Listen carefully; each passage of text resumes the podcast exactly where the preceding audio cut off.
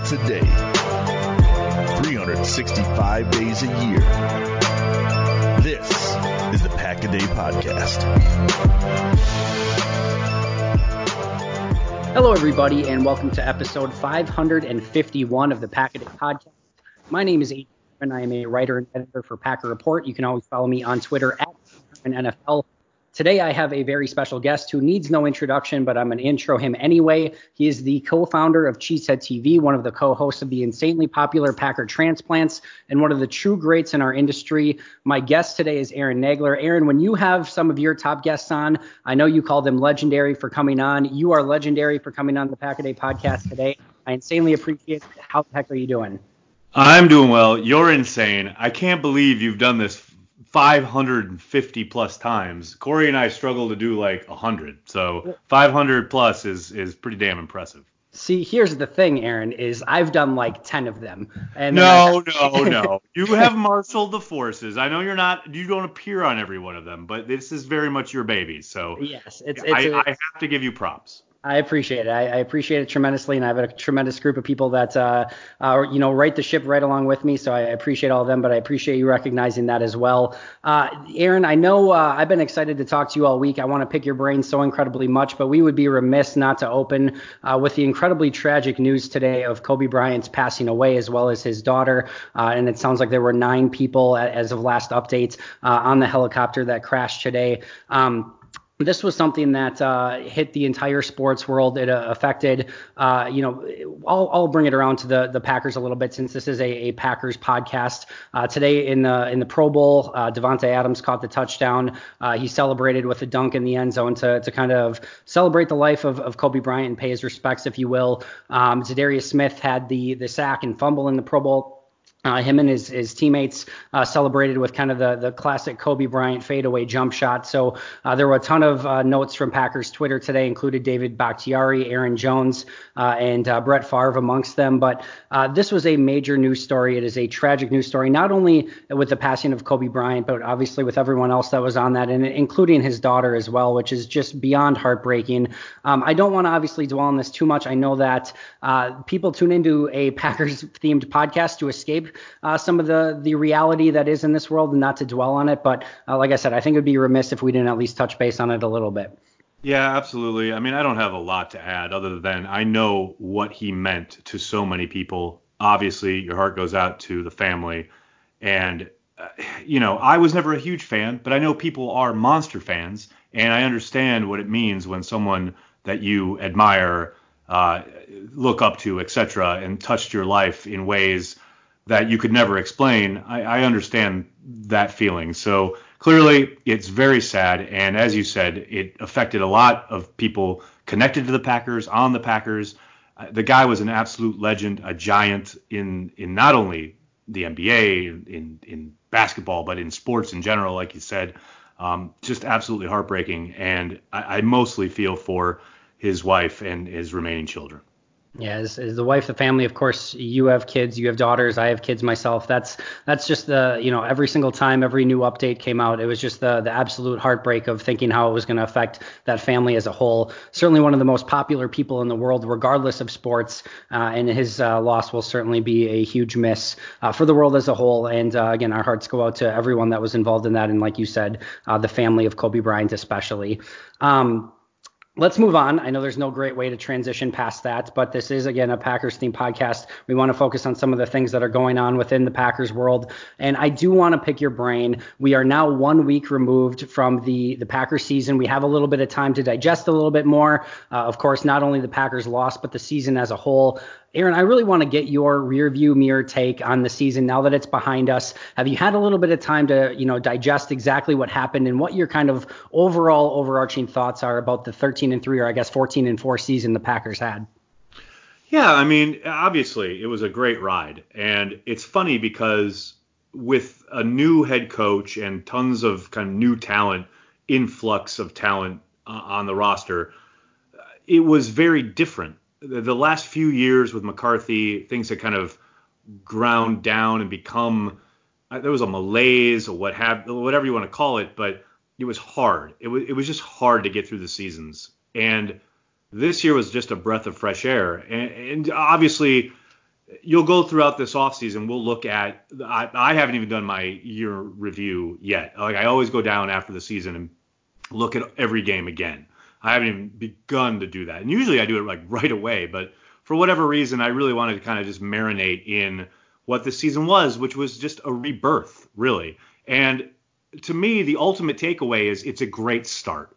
Did it end the way we wanted? Of course not. But I think, and looking back, thinking back to where we were prior to this season, just say even after you know the the one month to go in the season firing of Mike McCarthy, charting where just emotionally Packers fans were from that moment to now, it's been a complete rebirth. And I, would be remiss if I didn't give Mark Murphy a, a shout out, right? Because yeah, absolutely. Think about where all the questions, all the uh, the the column inches, if you will, uh, the the pixels that were used up on questioning Mark Murphy's not only firing of Mark McCarthy, the timing of it, deciding to separate the GM and, and coach and have them both report to him, uh, and then making the selection after only having one in- interview of each candidate, etc. Every single thing that was questioned of Mark Murphy, you have to kind of look back at it and think, okay, the initial return now it's not done. It's just one year. Lord knows early early tenures can turn very quickly, but early returns suggest that Mark Murphy knocked it out of the park. Yeah, I think that's 100% correct. And there are a lot of things that you, hit on there that I want to touch base on quickly. First of all, you know, going back to, to Mark Murphy and that hire of Matt LaFleur, I don't think it can be understated enough that was a bold hire. You know, nobody else was interviewing Matt LaFleur, at least as, as I recall. Right. I don't think anyone else exactly. was interviewing nope. him for head coach. That, that kind of came out of nowhere. You had the Josh McDaniels in there. You had the, uh, you know, guys like Jim Caldwell. You had the Saints offensive guys. You had a lot of people in there that was very, you know, very respected uh, that they could have went with. And in hindsight, that was a not only a bold decision, but certainly, especially after looking all at, at all the rookie coaches from a season ago, uh, certainly Matt LaFleur is the leader in the clubhouse for uh, smartest coaching hire of last season. So a lot of time to be played out, and we'll see where that goes. But that certainly was a bold hire, and certainly right now looks like the correct one. I'm with you. I have not no done. Doubt. No my uh, my season review quite yet. I have that coming up this week, so I'm I'm looking forward to doing that as well. But one of the things that I look back at prior to the season is I was trying to predict, you know, kind of how Green Bay would maybe get off to a strong start. And I, I, go back and I look at the first month of that schedule and how potentially daunting that I thought that was at the time, going to Chicago for your very first game as head coach, uh, coming off a, you know, a Chicago team that was coming off of a, a playoff performance and a team that was expected really to win the division. Then a home game against Minnesota. And if you were to lose that that initial game to the Bears, like most people were expecting, that home game against Minnesota becomes tremendously tremendously important. You have a Broncos team that I thought was going to be better under Vic Fangio and that kind of knows the Packers offense very, very well. And then a tough Eagles playoff team, uh, you know, at home as well. So that first month of the, the season I thought was going to be incredibly important. And I think if you would have asked me at the time or told me at the time that the Packers would either be one and three in the first month of the season or 13 and three by the end of the season, I probably would have right. bet pretty heavily that they met that three loss mark at the first month of the season uh, because because of what was in front of them. So to go 13 and three overall, to make it one game before the Super Bowl, uh, I don't know how much more could possibly be expected? And the, the last thing I'll say is the, the big takeaway of all the, the comments from the end of the season from Matt LaFleur, Brian Gutekunst, Aaron Rodgers, etc. I thought it, it maybe kind of flew under the radar a little bit, and or maybe I just missed it. But uh, Aaron Rodgers made some mention that this is the season that made football fun again for him. And I think you mentioned it kind of at your initial uh, you know review there is that this was a breath of fresh air. It made it fun again. They were winning again, and kind of the rest along the way was a, a little bit gravy, if you will. So th- those were kind of my initial initial takeaways from it. Yeah, and it's funny because you know you talk about that first month of the season, and I remember last off season when when camp was kind of in full swing. You and I talked. We did podcasts, we did videos, what have you. I remember talking to fans about okay, the, the offense is undoubtedly going to be a work in progress. That was a, a recurring theme during camp. Uh, LaFleur and Rodgers both touched on that often. And fans were just beside themselves with, oh, well, you know, the, the, the defense can't possibly carry this team. And that's not to say that you know, it did the entire season. That clearly was not the case. But this idea that these preconceived notions that people have coming into a season can so quickly be blown up. And I think the first two weeks kind of did that for a lot of Packers fans. It, reminded me, and, you know, I fall into this just like anybody else. It reminded me that you know these guys who put together the team, Brian Gutekunst and his staff, and uh, Matt LaFleur and his staff, etc. They're they're on such a different level when it comes to being able to diagnose what's in front of them, being able to understand what they're watching, say not only in the the coaches tape from the games, but or the preseason games even, but like from camp practices or practices in general on a level that no one on the outside has any clue about. So it's like each and every year there it's not it's people say it's a cliche, but it's really not. Like you never know. You never know. Like you said, those first couple games could have gone the exact opposite way, and the entire feeling around the early part of the year is totally different. Who knows where things end up at the end of the year? Uh, it just kind of reaffirmed and, and, and confirmed to me how you have to every year is new, every year is a blank slate, and you've got to like savor what you're in each and every season.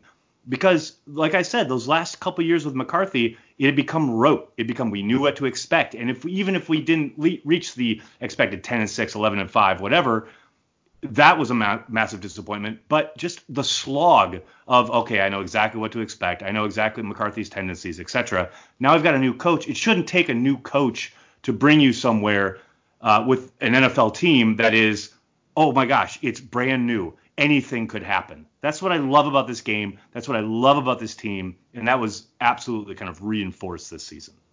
Yeah, I think that's uh, that's 100% correct. And again, you even look at the 49ers as well. You know, they were coaching the Senior Bowl a season ago, and uh, they're you know on on the path to potentially winning a Super Bowl this season. So things can change in an instant in the NFL. I think that's why everyone loves it so much, and that really brings a, a great point to transition. I know we've kind of touched base on the first season, and of course that uh, really uh, affects Matt LaFleur's first season as head coach as well. They kind of go hand in hand. Uh, but going back to that that first start of the season, I thought one of the real victories of this season for this Packers franchise franchise was, you know, getting on the right track in the, the, the first quarter of the season, then picking up momentum, going 13 and 3, going a game away from the conference championship. Because if nothing else, this season to me accomplished that the players and Aaron Rodgers and this franchise has faith in Matt LaFleur and they have buy-in in Matt LaFleur. And wherever that may lead the Packers going forward, uh, whether that's to the promised land and a Super Bowl, whether that's to disappointment, we will, you know, only see going forward. But Matt LaFleur has the ability to now implement what it is that he wants to implement because he has buy-in from the players in this franchise going into his second year as head coach. And that doesn't always happen. And we've seen coaches, you know, lose the team by the end of their the first half of the season, much less the first season. To me, that is a major victory for this franchise in Matt LaFleur's first season. Yeah, I, I, I agree for the most part. I do wonder about the relationship between LaFleur and Rodgers in the sense that obviously they enjoy working together. There's no doubt about that. This overblown like relationship kind of dissection that we saw all summer, that was way overdone. And, you know, Pro Football Talk made a cottage industry out of trying to make that into something. And I'm not suggesting anything around that vicinity. I will say, however, I, I did find it interesting that heading into both San Francisco games, uh, the Chargers game, whatever, games where if you looked at the opposing defense and it was very clear, just if you were completely devoid, removed from the game plan, like if you were any kind of relationship sense of being in the meeting rooms, what have you, it's it became it was pretty clear that those games needed to be run heavy games, especially the NFC Championship game after getting their ass kicked in Week 12. We, we, they just could not come out and design a game plan around Aaron Rodgers dropping back a number of times and trying to throw the ball over the yard. Yet sure. that is what happened. So I do wonder is LaFleur able to, and maybe this is something that develops throughout their last these next couple years, but is LaFleur able to say, Aaron, look, this can't be a game where, where you are the focal point of the offense. It has to be Aaron Jones or it has to be someone else because eh, there's no reason in my mind that I can think of where Matt LaFleur, Luke Getsy, Nathaniel Hackett, all sat down and said, you know what? We really need to let Aaron throw it 40 times in this game. Because that's what it looked like coming out of the gate in San Francisco last Sunday night. And to me, that is mind boggling. So I am interested to see how that progresses going forward. Because don't forget the the talk last summer of we're creating the Packers offense. Well, what does that mean? It was a, a, a mashup of everything that LaFleur had learned throughout his time, not only in the NFL, but just as a coach in general, with what Aaron Rodgers, quote unquote, felt comfortable with and enjoyed and liked out of his time with Mike McCarthy. I would say most of the stuff that they brought in from Rodgers' time with McCarthy was the stuff that really made them look like they were stubbing their toe on offense. And when they stuck with the LaFleur, Shanahan, McVay stuff, they seemed to get into a rhythm. That is completely guesswork on my part. It is absolutely just observational, but that is my guess. And I, I, agree with that that assessment, and I do think some of the LaFleur stuff worked a lot better than uh, some of the stuff that you saw carry over from kind of the McCarthy years. And I think that's you know one of the things that LaFleur spoke about in having that transition is he wants Rodgers to feel comfortable, but of course he needs to kind of be in charge of that offense as well. So I know there's some give and take there, and that kind of transitions to my next question, which was you know we saw a lot of great, and of course the the record was really the the proof in the pudding for the Packers this season. But this is a offensive minded head coach coach with the highest paid player in football at quarterback, a tremendously talented running back in Aaron Jones, one of the best receivers in football in Davante Adams, tremendous swing tackles, a fantastic center, the highest paid tight end in football. And the list goes on. A tremendously young, talented left guard, a guy they just paid a ton of money for, and Billy Turner at right guard. They have a lot invested in this offense and at times, it didn't look like a, it, a lot of times it didn't look like a high powered offense. It would show flashes of it. Usually we'd maybe get one half of it uh, that we would see it, but we didn't always see it. What what does Matt LaFleur need to do in his second season? And, and maybe you've made mention of it, feature Aaron Jones more, uh, but what does he need to do to kind of take that next step with this offense? And, you know, I guess to kind of piggyback off of that, because we've seen, take Matt Nagy, for example, in Chicago, genius year one, didn't look so great right. year two too. So things can things can you know catch up with you really quick if you're not evolving. Well, and I think obviously the big difference there obviously is Trubisky Rodgers. I don't think you know. So I I don't worry about that so much as far as a regression. I do think it's interesting that for all the talk we heard last summer of tempo in and out of the huddle, etc., that never materialized. I mean, the sense of urgency, not even I'm not even talking up tempo slash two minute drill, etc. Just no sense of urgency whatsoever on the offensive side of the ball. And to me, you know, LaFleur talked about it middle of the season. He talked about it again at the end of your press conference about, okay, well, this offseason, I think we're really going to get to the up tempo stuff. It's something that we really didn't do this year. I was like, how, why did it take a whole year to kind of get that under your belt to, to to employ that. I, to me, that was weird. I don't, I don't, I don't. I guess I'm sure there's a reason um, to be solved by smarter heads than mine. But you know, that to me is such a could be such a potent art piece of the arsenal, especially with Aaron Rodgers at quarterback.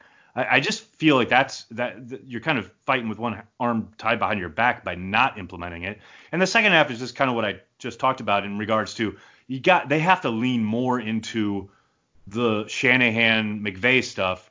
I mean, I think the perfect example of this offense and the dichotomy they're in uh, was in that Seattle playoff game, where in the first half, where they featured uh, Ervin quite a bit as both as a motion guy, and they gave him the ball a couple times, etc. The the jet motion, the orbit motion, they were moving the ball up and down the field.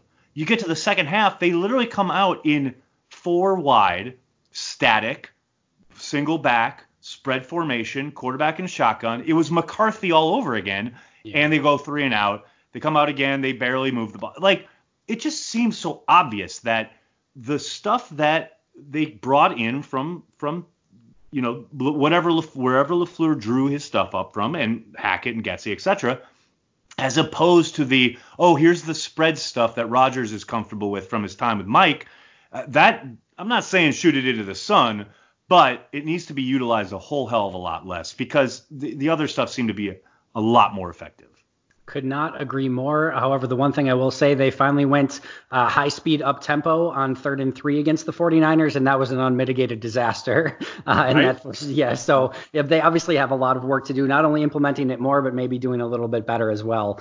Uh, but this was, uh, you know, kind of transitions into the topic that I really wanted to, to pick your brain on because I think it's a really interesting one. We saw so much of the analytics uh, go into this season, and, and so many people. Uh, there's the the Ben Baldwin's with the Aaron Rodgers analytics. There's uh, some of the the DVOA where the maybe the Packers weren't expected to be quite as good. You had uh, some of the point differential analytics come out where they were more of a nine to ten win team to the Packers were the most fraudulent 13 and three team on the planet, and all of those sort of things that we saw kind of come out through the course of the year. And th- just this week, uh, the Ringers, uh, Riley McCady or McCaddy, I'm not exactly sure, wrote an article, uh, and the title is, and I quote, "The Packers crushing NFC Championship loss is a victory lap for NFL Analytics." So uh, the Packers apparently lost in that NFC Championship game to NFL Analytics. But I do want to pick your brain here and see is is was there something to it all along where you know maybe the analytics were right and this team wasn't quite as good, and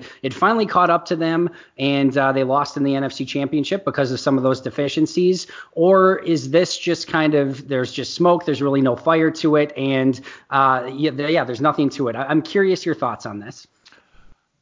okay, I, I got to be careful here because I upset. I upset a lot of people with my rant on uh, against PFF and Ben Baldwin uh, on transplants a couple weeks ago. So I'll just say this: of course there's something to analytics. I mean, to, to be dismissive of analytics is ridiculous because obviously, I, I, as a long time, long time, early days reader of Football Outsiders, I, I absolutely have buy-in on analytics. Sure. But this I, this idea that Ben Baldwin is crunching numbers in a spreadsheet and looking at Aaron Rodgers and then drawing up as his quote unquote examples on film uh, plays that completely lack context and actually have nothing to do with why the plays are unsuccessful, but he's using them to try and paint Rodgers in a bad light and quote unquote prove his uh, theories.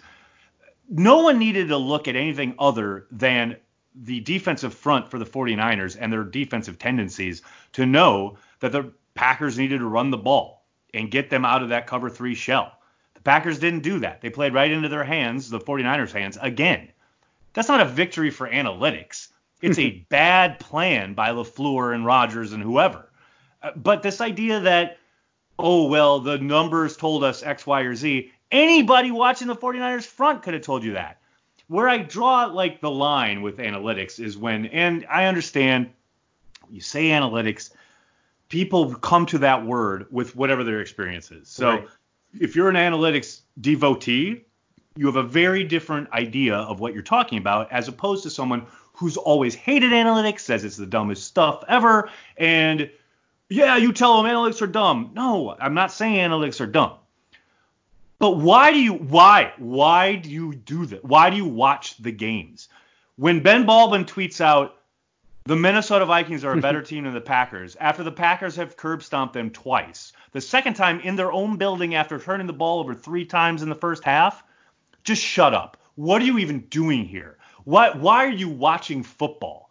What is the point if the results don't matter at all? I'm not saying that they're like, okay, yes, you play 10 times with another team, and oh, team A and team B play 10 times, if team B wins seven times, the other team wins three times, etc. Sure, absolutely. In a theoretical universe that doesn't exist, absolutely. but you know what? We live here on Earth, as as they said in Annie Hall I'm sorry, excuse me, I have to go. I have an appointment on planet Earth. You know, it, on Earth, the Packers kicked the Vikings' ass twice. They're the better team. Now, might it be different next year? Absolutely. But this year, 2019, give me a break with the on paper. They were, I don't. The, the Packers won twice. They're the better team. So that's where I get frustrated with. I, what I saw actually happen in this world physically in front of me doesn't matter my analytics are more important. That's bullshit. Yeah, I'm with you there. And I think that, like you said, the frustrating part is it's one thing to, to paint a picture with analytics and show what your models are showing and say, here's what I think may happen going forward. Uh, to say that something is for sure going to happen or that, uh, you know, even once it's already happened, like you mentioned, and that was uh, that exact uh, tweet was something I was going to bring up as well, uh, that the, the Vikings were better than the Packers, even though the Packers played them twice and the Packers won twice. I think that's where it gets to a level of ridiculousness. And there are, uh, you know, intangible elements elements to the game of football that are in play. Like you said, you know, a, a team might be predicted to win 99 out of 100 times, but we watch because we want to see that 100th time show up sometimes, you know. So uh, I just think that there's so much at play there. And I do think analytics is, like you said, a part of the equation. And I, I like to uh, view football with as many different lenses as I possibly can. I love reading the analytics stuff to see what they're saying, and I love what, you know reading the the Ben Baldwins and the Dusty Eveleys and all the great people who do so much tremendous film work. Your analysis. I love hearing the the people in the locker room and what the the Packers are actually saying. I love seeing what actually happens on Sunday, just the, the, the general eye test. And when I put all of those pieces together, I feel like I'm a little bit more educated and can kind of know what's going on. Uh, but if you just try to use one of those pieces to tell the entire story, I think you're doomed before it starts. Um, and I think that's where it can somewhat get off-putting uh, in, in, some of those situations is to say that the analytics is the be-all end-all. Well, uh, you know, a lot of people would make a lot of money in Vegas if you would just say, well, the team with the better DVOA this week is going to win. It, it just simply doesn't work this way that that way. Excuse me. But one thing I will say and I think what happened here, and this is just totally conjecture on my point, with with somebody like a, a, Ben Baldwin, is I think he spent a ton of time, effort, and energy building this model, putting these analytics together. And for the most part, the the you know I'll use the quarterback one for example here. The top quarterbacks at the top of his list were the ones that were supposed to be there, and the the bad quarterbacks at the bottom of this list were the ones that were supposed to be there. And then Aaron Rodgers was this kind of uh, you know one that maybe didn't seem to fit the model somewhere in the middle of the thread. And everyone's saying, well, Rodgers is the greatest quarterback quarterback of all time. He can't be in the middle of the thread. So much so that he almost had to start defending himself. And then he started getting victories when Rodgers didn't play well. And then he, like you said, he used plays out of context and tried to be film analytics guy to or film review guy to to back up his analytics because he needed that victory to really prove that his model was correct. And I think that's where things went downhill a little bit. But uh, I'll let you speak on that. But I, am I'm 100% with you. I, I think you can't tell the whole story with just the analytics. Well, that's I, I think you just nailed it on Baldwin because that is a billion percent what happened. And look, like you said, analytics are a useful tool. They can be if utilized correctly. And I think John Harbaugh is a perfect example of that. That's a guy who takes that input, applies it to the team he is coaching, and tries to figure out what is advantageous for him in that moment and what he can ignore and or dismiss. He has stated very publicly Yes, I listen to my analytics guys. I listen to them in game, and there are times I tell them to fuck off, and I tell them I'm going with my gut.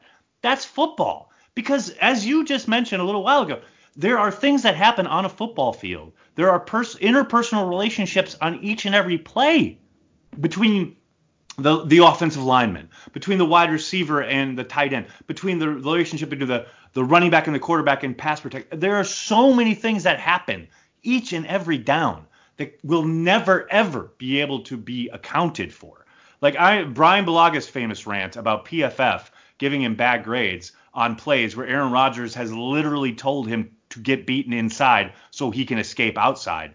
Those are the things that analytics will never capture.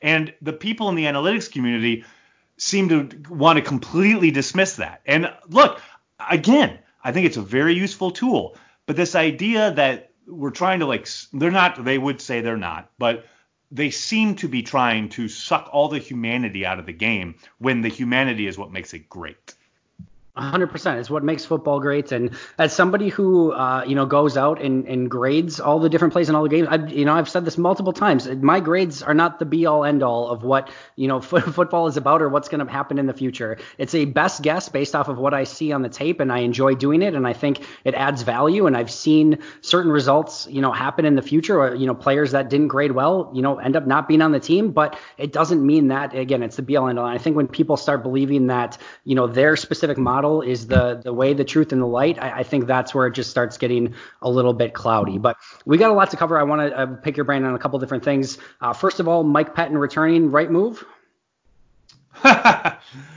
Woo, that's a 180. Um, Yeah. I, not, transitions are not my thing, Aaron. You, No, you I and Corey you, dog. transition much better. You're you're all good. Oh no, we just yell and then we're just keep going. Um, right move. You know, I I gotta say, and I said this the day that the news broke, and you know, I had my daily chat. Uh, I understand both sides. Emotionally, I was ready for the guy to be gone, uh, but I get standing back, looking at the totality of the work, and thinking, if you're Matt LaFleur, all right, it's my first year. I know they said they really, really thought highly of this guy. They wanted me to keep him around. I kept him around. Where I have where I struggle is a he was handed a huge amount of capital, whether draft and or free agency, to improve his side of the ball. Now that was a necessity because they didn't have a whole lot of talent over on that side, but then couple that with the inability. I don't know if it was a willingness, a lack of willingness, but an inability to adjust to what Kyle Shanahan was doing last Sunday night. That's a red flag to me. You know, all of that said, though, they were a top 10 scoring defense. Uh, they did a lot of things very well, uh, including taking the ball away and you know defending the red zone, which is wh- how you become a good scoring defense. And they did, and they did improve as the year goes on, and that's where my hope is. In the sense that clearly those first three weeks they were gangbusters, and then things started to falling started falling apart. Mostly, I think you can draw that line to Raven Greene getting injured. I think that's through a lot of the sub package stuff that Pettine likes, uh, kind of out of whack. They had a lot of guys coming in and out. They poo pooed. I asked both LaFleur and Pettine about this, and they both poo pooed it. But I still think this is there's something to this. The the lack of communication really hurt them after Raven went out because that's when you started to see week after week explosive play after explosive play. That's when things started really kind of getting dire. But then things improved. They they coalesced. They obviously Savage was out for a bit and then he came back. As the stretch happened down down November and December, they seem to they seem to improve both in regards to not allowing so many explosive plays and they really fixed their run defense up until Sunday night. So you couple that together and I think okay, I get keeping him around for one more year. And I also understand that he's, you know, with Blake Martinez as your inside linebacker, when you're paying, playing that much sub, I get you're you're playing kind of at a deficit because Blake has far outplayed his draft status, but no one would ever mistake him for a stud on the inside. All of that said, next year is put up or shut up time for Pettine. There is zero question about that. Yeah, it, it's it's going to be a massive uh, season for Mike Pettine and the defense upcoming, and I, I'm with you. I, you know, I'm not uh, opposed to having a, strong take one one way or the other in any given situation. I did not have a strong take one way or the other on on Mike Pettine coming back. The the gut reaction, like you said, following that San Francisco game was, uh, like you said, emotional and one of being like, yeah, I'm I'm ready for something different because make no mistake, you know, Mike Pettine, you know, got it handed to him in that specific game. Kyle Shanahan was two, three, four steps ahead the the vast majority of that game, and I know that they didn't have necessarily the the defensive lineman next to, to Kenny Clark to to slow down some of that running game, but there was not the adjustments that were needed either. So uh, that was my initial emotional reaction, but um, I did like some of the things. I thought he overachieved in 2018, even though the the numbers weren't there. I thought with what I he agree. had. I Yeah. very much agree. Yes. Um, I and thought I think he, was really kind of fighting with one hand tied behind his back. It was big bad. time big time and i thought to an extent he maybe underachieved a little bit at, at times this season but there were some of those uh, injury circumstances the the limitations of maybe a, a you know a dean lowry to an extent or a tyler lancaster blake martinez in the middle of the defense i'm hoping they shore that up a little bit but uh, it's going to be really interesting. And like I said, I don't have I don't have a, a, great feel one way or the other. I know the cynic would say that you know some of that that stretch run uh, that looked really great was against the Dwayne Haskins and Trubisky's and Cousins. And that's that's the caveat, right? yeah, David Blough. You know, you- so When Yeah, when uh, when the Carolina Panthers come in with their backup quarterback and throw the ball over the yard, you wonder. You do wonder. I totally get that. Yeah, there's concerns there, but I, I did see improvements, and, and I do think there's some some strong things to build on, and it seems like the defensive players like playing for him. So I was more than willing to give it another year, but I I wouldn't have been upset either if they moved in a different direction. Um, speaking of kind of some of those deficiencies, uh, you know, Green Bay is obviously going to have this offseason to try to improve both internally with some of the younger players getting better, but potentially look, take a look on the outside. Uh, I know you had mentioned in a tweet earlier that uh, maybe Nick Kwiatkowski from the Bears could be somebody at inside linebacker. Uh, I'm curious as to what your biggest needs are for the Packers heading into this offseason. I mean, inside linebacker to me is a number one, and I know people have talked about wide receiver, et cetera, and clearly they will go and find offensive weapons this offseason. I don't think there's any question there. Uh, but to me, inside linebacker, because of the fact that it's not a deep class, at wide receiver for the draft, uh, there, this is one of the deepest classes we've seen in the modern era. Definitely the deepest in in a number of years. I think there will be plenty of opportunities there. To me, inside linebacker is a number one because, as we just saw Sunday night, if you don't have some kind of dynamic presence inside, and as John Madden has said throughout time and memoriam, you've got to be strong up the middle. They've got Kenny Clark. They've got a decent back end in, in Savage and Amos. I think Savage is only going to get better, uh, but they have got a gaping hole in the middle of their defense, and they've got to fix that. I think obviously at wide receiver they've got Davante. Lazard came on. They need to keep adding pieces, but it's there's nowhere near the kind of complete just gaping hole that there is at inside linebacker. Yeah, the middle of the defense is what I mentioned as well. And I focused a little bit more on getting some help to Kenny Clark. Uh, maybe most importantly, because if Kenny Clark were to go down with an injury, I think they would be completely screwed up the middle of that defense. But at the same token, assuming Blake Martinez isn't back, right now you're going with Oren Burks and Raven Greene uh, in the inside, and that's certainly not enough. I don't know that Ty Summers and, and some of those guys are ready to take that next step. So uh, I think that they're, they're going to have to obviously reload at that position if Blake Martinez isn't back. Even if he is back, I still think they need an athletic athletic playmaker next to him because I haven't seen enough from Oren Burks yet to think that he has the ability to make that jump. So oh they, man, if he was going to make that jump, it would have happened this year. I think you're I, right. I'm sorry. I think he's a, a really good special teams player. But man, you're, you're using a premium day two pick on a special teams player. I don't think so. They that's what I that's what I mean when I talk about they have got to fix that. They that hole is a predominant. Uh, I don't I don't see Burks stepping up in any way, shape, or form next year. I'm 100% with you. I want to let, us go kind of lightning round the rest of the way. I'll say a name and, and you let me know if they're going to be on the roster to start next season. You ready? I'm ready. All right, Brian Bulaga. Not on the roster. Wow. All right, I'm gonna have to pick your brain on that one I, in a second. I, I just can't believe they're gonna pay him. That, that, that could very well be true. Mason Crosby. On the roster. All right, Jimmy Graham. Not on the roster. Lane Taylor. Not on the roster. Blake Martinez. Not on the roster. Jake Kumerow. Not on the roster. Geronimo Allison. Not on the roster. Marquez Valdes Scantling. On the roster. All right, Kyler Fackrell. Not on the roster. Marcedes Lewis. On the roster. Tramon Williams. Not on the roster. And the most important one, Tim Boyle. uh, probably on the roster. I think he's on the roster. I mean, I don't know. We'll see. We'll see what they we'll see what they do at quarterback in the draft. Uh, so but, I, but I'm gonna go with on the roster. All right, perfect. That's the right answer. I appreciate that. Uh, I do want to pick your brain a little bit. I know you mentioned maybe the the salary, but Brian Bulaga, you think you legitimately think, or at least you're you know hypothesizing at this point, not on the roster, huh? I mean, okay. I thought Pete Dougherty had a really good column at PackersNews.com looking at you know the decision they made to let T.J. Lang walk Clearly, TJ played another year, year and a half. His body finally gave out. Although he did retire because of concussions, they were still other nagging injuries going on. Nobody watching the Packers over the last few years or last decade is unfamiliar with the idea that Bulaga is a bit of, you know, Darth Vader at this point. He's more machine yeah. now than man, you know? he is put together by duct tape.